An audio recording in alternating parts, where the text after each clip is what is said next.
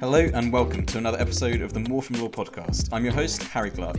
The onset of the coronavirus pandemic has forced the vast majority of employees to work from home and adopt a new approach to their usual working routine. For this week's episode, I spoke to Cole Reynolds, a legal intern who has spent the best part of the year working remotely.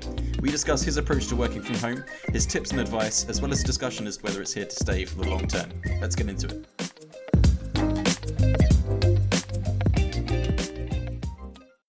So, hi Cole, thanks so much for coming on the show. Absolutely, I'm I'm really excited. Uh, I think we've got a lot of great stuff to talk about, so I'm ready to jump in whenever you are. Yeah, absolutely. Um, I really appreciate it. I know we were speaking off air. This, this is your first podcast episode, so um, I hope that it's enjoyable for you and that you have a good time doing it. And I know we've also discussed you're actually going to be launching your own one shortly, um, but we'll touch on that at the end of the episode. Yeah, so we got in touch through Twitter, and um, you were talking about offering um, some tips and advice on the purpose of today's episode, which is all to do with remote working. And at the time of recording, here in the UK, most of the country is on shutdown. People are being forced to work and isolate at home, and I'm sure it's a similar situation where you are in the States. And so I'm sure that a lot of people are currently transitioning from that kind of typical office environment to one of working at home with all the distractions and the kind of difficulties that that might bring. Um, but before we get too much into that, just before, uh, you know, for people who haven't had the opportunity to speak with you before, what was your sort of background to date and uh, I guess your initial experiences and, and your kind of track record of remote working? Yeah, so I am a first generation uh, law student for my family. Uh, so, really going into law school, I didn't have a lot of background, uh, not a lot of real exposure to the inner workings of what it's like to be a professional in the legal field. Um, but what I really kind of clung to was at my law school at OU Law, we have the digital initiative.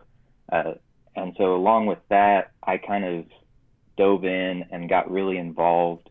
Uh, and by the time it came for applying for summer internships and the like, uh, I really wanted to do something different. So it just so happened that one of my classmates had worked for a lawyer out of Missouri, and I'm in Oklahoma. So I got in touch with him. He was looking to hire another law clerk. Uh, so I jumped on board with that. Uh, and again, just looking for something a little different, uh, kind of testing out the waters of what could be possible with the legal profession. Do I need to commit myself to, you know, working 80 hours a week as an associate and climbing up the ladder, or is there a better way to do this? So I started working remotely, and I really enjoyed kind of the freedom and flexibility of setting my own schedule I still had deadlines, but you know, I was working from home. I could go out for a walk or whatever whenever I wanted to. And so that was initially really nice as I kind of learned more about what it's like to work as a lawyer. Um, mm. And then I've just retained that position through this semester. So I started last May and it's coming up on almost a year now that I've been doing it. No, that's fantastic. And I guess in that year experience, you've learned a lot of things about the practicalities of working from home and working from home as a lawyer, because I'm sure there's a slight difference between the two. Um, so, you know, when you first started out working from home, I'm guessing you probably didn't have much experience of doing it before. What was it like those sort of first few weeks of trying to stay productive and getting used to your schedule and setting your routine and things like that? Well, just like almost anything, right off the bat, you have the excitement of starting a new position so it was actually a little bit easier for me the first week or two uh, to stick to my schedule. But once it got more mundane, more repetitive, it got harder for me to stick to. So at that point, I started having to schedule more, uh, more detailed, basically. So I would go down and schedule each hour of my day as to what task I needed to accomplish, uh, when I could do the dishes, or when I needed to stop to cook dinner and stuff like that. Mm-hmm. Um, but that structure became really really important because without it I would just get distracted. I would get off track. I would stand up and it'd be 2 hours before I came back to my desk. Uh, mm. but once I started affirming my schedule more frequently uh, it was a lot easier for me to come back and know okay I have to get this motion written uh, or I have to get this research done today or within mm. the next couple hours. And that really kind of just glued me to my desk and I knew once that task was done, I could get up, I could do other stuff, uh, and that really helped just kind of balance my off time and my work time while at home. No, for sure. And I think for quite a few people now who are listening, they're kind of going through those initial changes of those first few weeks of the office environment to that to that kind of working from home reality. And you've outlined the importance there of scheduling. Um, and I think that's a really important tip. Getting that routine down and getting that to do list of what it is that you can and can't, can't do each day is a, is a great first step. And I guess when it comes to the actual, you know, you're sitting at your desk and you're ready to go with that workplace, what is it that were your sort of biggest tips for staying productive? Was it the case that you had a, a dedicated study space or an office space? What was your sort of go to approach when you were working from home? Yes, yeah, so my wife and I, we have a house that has three bedrooms. Uh, we got really lucky finding it. So we mm-hmm. converted one of those to a home office. So I have a desk, a printer, I have a door that I can shut. Uh, it's really nice to just have this space where there's no distractions. I shut the door and it's essentially an office space for mm. me. Um, I know a lot of people don't have that, but if there's any way that you can just isolate yourself, uh, you know, turn off the TV if you have to work in the kitchen so you don't have that background noise.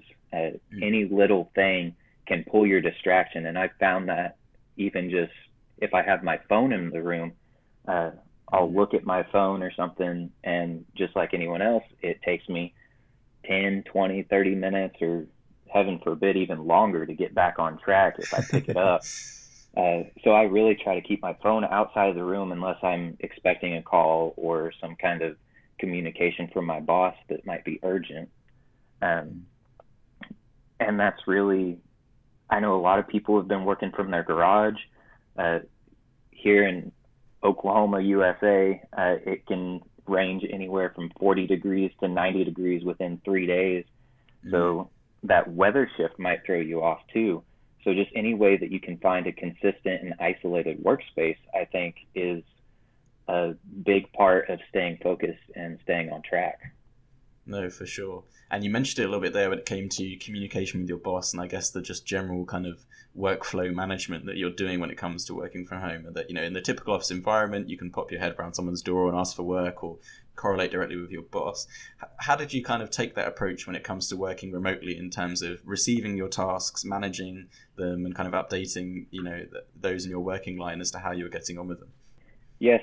So uh, my boss he will either call or email to assign tasks. Mm-hmm. Uh, he has several cases that he has three different law clerks helping him on. So email is a big thing for us. Uh, mm-hmm. I have kind of taken on the role ever since this new semester has started as kind of like a technology centered law clerk. So I've mm-hmm. helped kind of get us on to Microsoft Teams and other platforms like that that can help us organize and prioritize tasks among us. Um, but again, most of it is email. Uh, if he has specific instructions and doesn't have time for a phone call, he will text each one of us. But a lot of it is just being able to leverage that kind of communication through email, text message, phone call. Um, and we've even done just last week, we did a phone conference mediation session for one mm-hmm. of our clients. So, especially now more than ever, it's being important for us to be adaptable and open to new lines of communication. So whereas in an office space you might poke your head in, my boss might just call me on the phone or shoot me a text. And emails are essentially the same that I expect a lot of my peers have uh, gone through with an in-office environment, and that they're more detailed, they're more formal, uh, they lay out a little more uh, instruction than just popping your head in would. Um, but again, that's just you have to be able to balance which which communication uh, you need for a certain message. If it's less mm. formal, you can send a text. If it's something that's very detailed and you need a lot of instruction on, it's probably best to send an email. No, that's a great tip there in segmenting all of your different tasks and giving them that kind of different level of priority and method, like you said. And you touched on it there a little bit when it came to you know mediating with a client. Have you found that the kind of client experience of, of you working remotely, you know, even before this whole coronavirus thing started, um, what was their sort of reception to it? Was it that they were used to it? Were they expecting something different? Um, so I, my boss had used remote clerks before, and the clients that I've been able to communicate with, um, they don't seem inconvenienced by it. It doesn't necessarily seem like they're uh, really excited about it, but most of my communication hasn't been on a very personal basis. It's been more uh, litigation based, so I'll need an answer for discovery or something along those lines. So it's not necessarily like very enjoyable conversations most of the time anyway, but they definitely don't seem like it's an inconvenience or a hassle for them to take a phone call instead of meeting with you. And in fact, I think most of them, with how busy they are, they probably tend to prefer a phone call over having to drive up to an office, anyways. And I think mm-hmm. that's one of the benefits of having not even just remote work, but just being able to do that for clients is hey, I don't have to see you face to face. We can mm-hmm. set up this phone call, this video session. Uh, you can do it from home if you have kids that you can't leave alone. Mm-hmm. Um, and it's just, again, it's meeting the clients where they need you. Uh, and I think, especially now more than ever, that's going to be really important. No, for sure. And we've mentioned that obviously one of the clear benefits to that idea of flexibility and, and, meeting clients where they need it. Um, outside of that kind of flexibility nature, do you think there are some other you know really big takeaways that we can take from this kind of fle- flexible working structure that we've has almost been forced upon us as the result of this pandemic? You know, the idea of greater productivity or greater um, you know employee well being. Do you can do you see those as real tenets of, of working from home? Yes, I think the employee wellness is a big part of it again, I was not very enthusiastic about the idea of working 80 hours a week just for six, seven, eight years just to try and make partner somewhere. And, and I just knew in my gut that there was a better way to do this, that there was a better way for me to make a living and provide for my family than to sacrifice my livelihood just for uh, money. And and I think that that being one of the big drivers for me, I think is really important. Um, and then along with that, I think you probably do lose a little bit of productivity, especially in the transition phase. Uh, mm-hmm. That's almost without a doubt. It's an adjustment. It throws you off your center, and I think it does take a long time to get over. But I think once you have a rigid schedule, once you have your isolated space, if you have those kind of resources to devote to your work or to your study, um, I think there's no reason that you can't be just as productive, if not more productive, than you can in an office environment. I know all throughout undergrad, I would have a dedicated uh, study area, whether it's just a desk in a corner or a specific spot in a library. And once you get that spatial orientation and your brain associates it with work, then you can go to that spot and you will more easily be able to focus on work rather than looking at your phone or watching the TV. And that's another reason why I suggest if you're working in the kitchen, you turn off the TV. Because if it's on, your brain is going to think, I need to go watch this. Like it's on for a reason. I watch TV mm. when it's on. So if it's off, then you don't have that distraction pulling at you and you can focus more energy on what's right in front of you.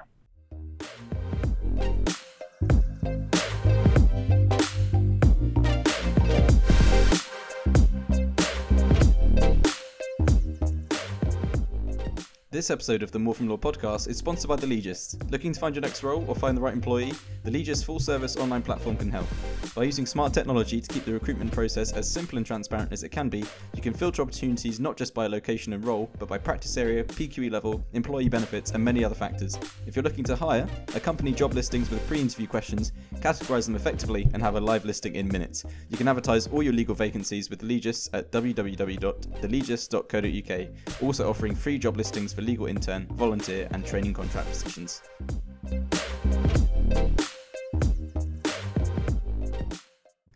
So uh, most of this episode, we've talked a little bit about kind of working from home generally, and some tips and advice that you'd give to those who are having to cope with it in this current climate. Um, but I did want to ask you a little bit more about lawyers specifically. So um, I think lawyers as a whole are quite traditional; they're quite risk averse, and having to try something like this is obviously very new for them. And um, it's clear that there are certain kind of legal and, and, and other tasks that they can and can't do as well working from home. Um, you know, you said you worked within litigation. What were your sort of main tips when it came to managing work from that legal perspective and meeting um, legal clients? Was there an added element to it, do you think, because of the legal nature of the work versus other tasks that other professions might be doing? So I would agree. Uh, lawyers typically do not seem to innovate as at a high rate like other professions have uh, mm-hmm. leading up to this point. Um, but I think there is actually a lot that we can do from home. You actually here in the U.S. you see firms that operate almost entirely on a limited representation basis, and they conduct all their business from home. So it is possible to do legal work and representation for mm-hmm. clients from home. Um, as a litigation intern, uh, there's a lot that we just can't stay home to do. For instance, if there's a trial, my boss has to show up to court. And mm-hmm. if there's a deposition that we need to videotape, obviously he has to go do that. Uh, I have not driven up to Missouri to do anything, but I have still assisted on uh, writing up depositions, doing e-discovery stuff, and responses to motions, uh, and a lot of that stuff. So I think really, unless something requires you to be in person, or if there is a clear advantage to being present in person, I think most everything, at least preparation wise, can be done remotely if you need it to be. So until we start seeing people go to trial over things coming up in this coronavirus pandemic that we have right now, um, mm-hmm. a lot of the legwork can be done from your home. I mean, you can do it. That's a really interesting. You made that point because I really did want to ask you about that. So in the UK, um, as a result of the lockdown, as part of a sort of emergency coronavirus bill, there's been a lot of discussion about increasing the tech capabilities for firms to hear trials and hear, um, you know, parts of the court process over things like Skype and video. Um, what's your sort of thoughts on that? Do you think that this is more of a kind of potential short-term fix, or is there a real argument here that increasing access to justice through those sorts of means of you know video calls and telephone calls and whatnot are actually really important and are a, a kind of a key lesson to be learned from from this whole situation? Yeah, I think just like anything else, the law and the legal profession will have to change to accommodate us in the future. Uh, mm-hmm. I think this pandemic is going to be a push towards some of those changes. Uh, like you mentioned, those video conferences, Zoom calls for uh, litigation, and in lieu of appearing in court, I think those could become very important as both short-term, short-term, uh, and long-term solutions to some of those problems. Uh, for short term, obviously, we can't have a bunch of people showing up in a courtroom sitting right next to each other. Uh, we have all the issues of spreading the virus. So, in the short term, if we can get Zoom meetings or, and conference calls in that manner uh, to resolve litigation, then we can achieve both justice and public health safety.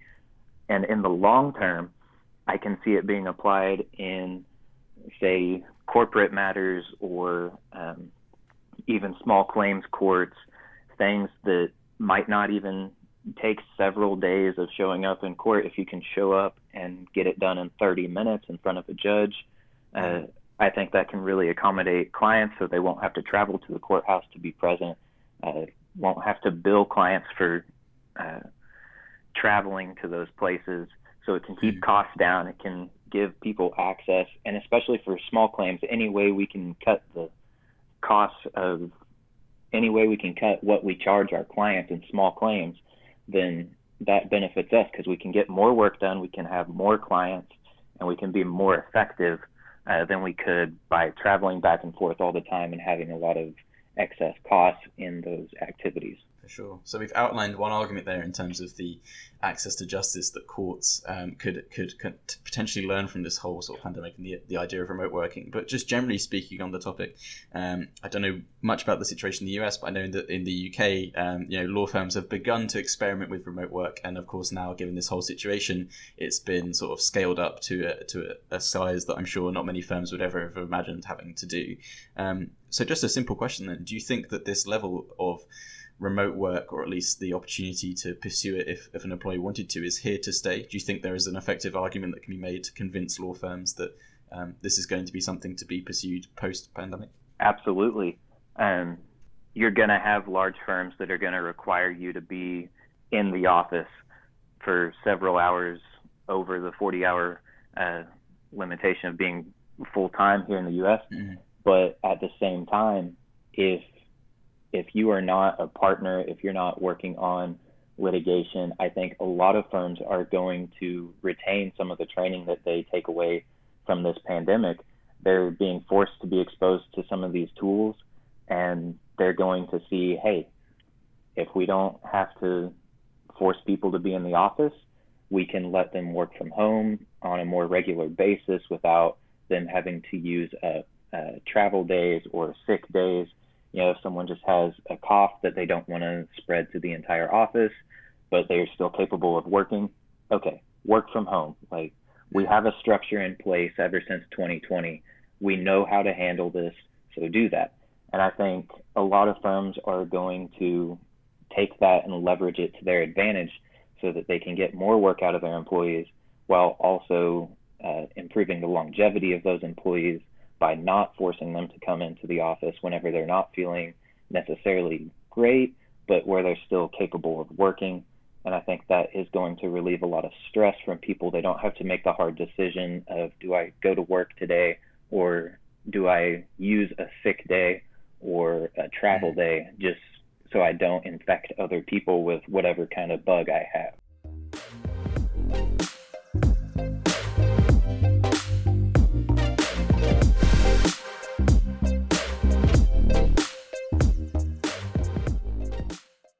One other question I wanted to ask you as well was you kind of mentioned it there in terms of relating to those currently working in the office and you're working from home. Um, what was your sort of advice to people who are listening and who think that you know working from home intensely might mean that they're missing out on um, i guess the true goings on of the office life or feeling that they're not going to be part of that mechanical cog of productivity um, with those who are working in the office is there any truth to that claim or do you still feel it's it's entirely possible to you know collaborate with people in an office whilst working from home yourself so collaboration is definitely possible. Uh, at OU Law, we get a lot of training on cloud softwares, uh, cloud storage, and the like.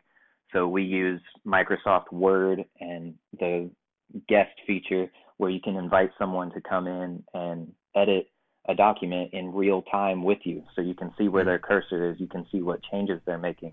So a lot of that collaboration is still in play in that regard. I think there is an argument to be made that the social aspect of working in an office can be lost and mm-hmm. obviously, you're not seeing people face to face. There's a lot of relationship building and communication that you lose just by not being able to see someone physically in front of you. Uh, that's the way we're wired to communicate. We're wired to pick up on those uh, physical movements, uh, eye contact, things like that. And it's really hard to get that even through a video call. Video calls can help reduce some of that loss in communication but it won't be able to supplant that person to person.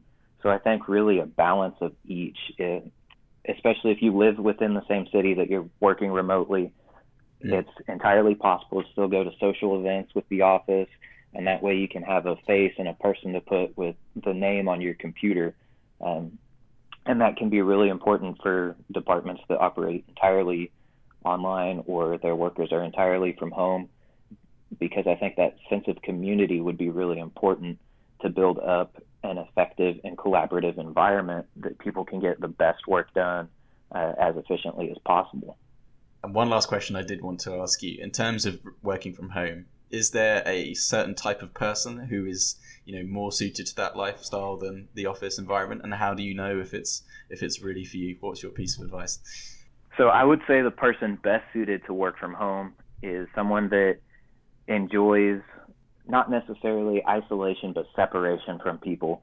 Uh, if you find it easier to work when people are not poking their head in, uh, people are not walking by and distracting you in the office, if you have that isolated place, um, I think those people are best suited. If you're someone that really thrives on being in the office environment, being around other people and building those relationships, and you need to be able to relate that to your work, uh, you're going to kind of struggle with the transition and you're going to really need like I talked about social social events to get to know your coworkers because you're not seeing them face to face. Um, but really, I think it just comes down to are you disciplined? Are you structured enough to get your work done at home? Uh, and if you are and you don't rely on that social aspect, you can enjoy the social aspect, but if you rely on it, then I think your work is going to be hindered if you're working from home. Um, but again, if you can be separated, if you can be focused, I think there's no reason that you can't do a bulk of your work, if not all of it, from home fantastic. And you've shared some really great tips throughout this episode. Um, i really appreciate it. And i'm hoping that people uh, currently sort of facing this current pandemic will be able to take some of the tips you've you've given and to um, hopefully review remote work in a different light once um, the, the pandemic is hopefully over. Where can people go to learn more about you? Yeah so i am most active on uh, twitter. So i have a personal twitter page that my handle is cole reynolds underscore five eight and so if anyone wants to follow me, uh, send me a message there. They are more than welcome.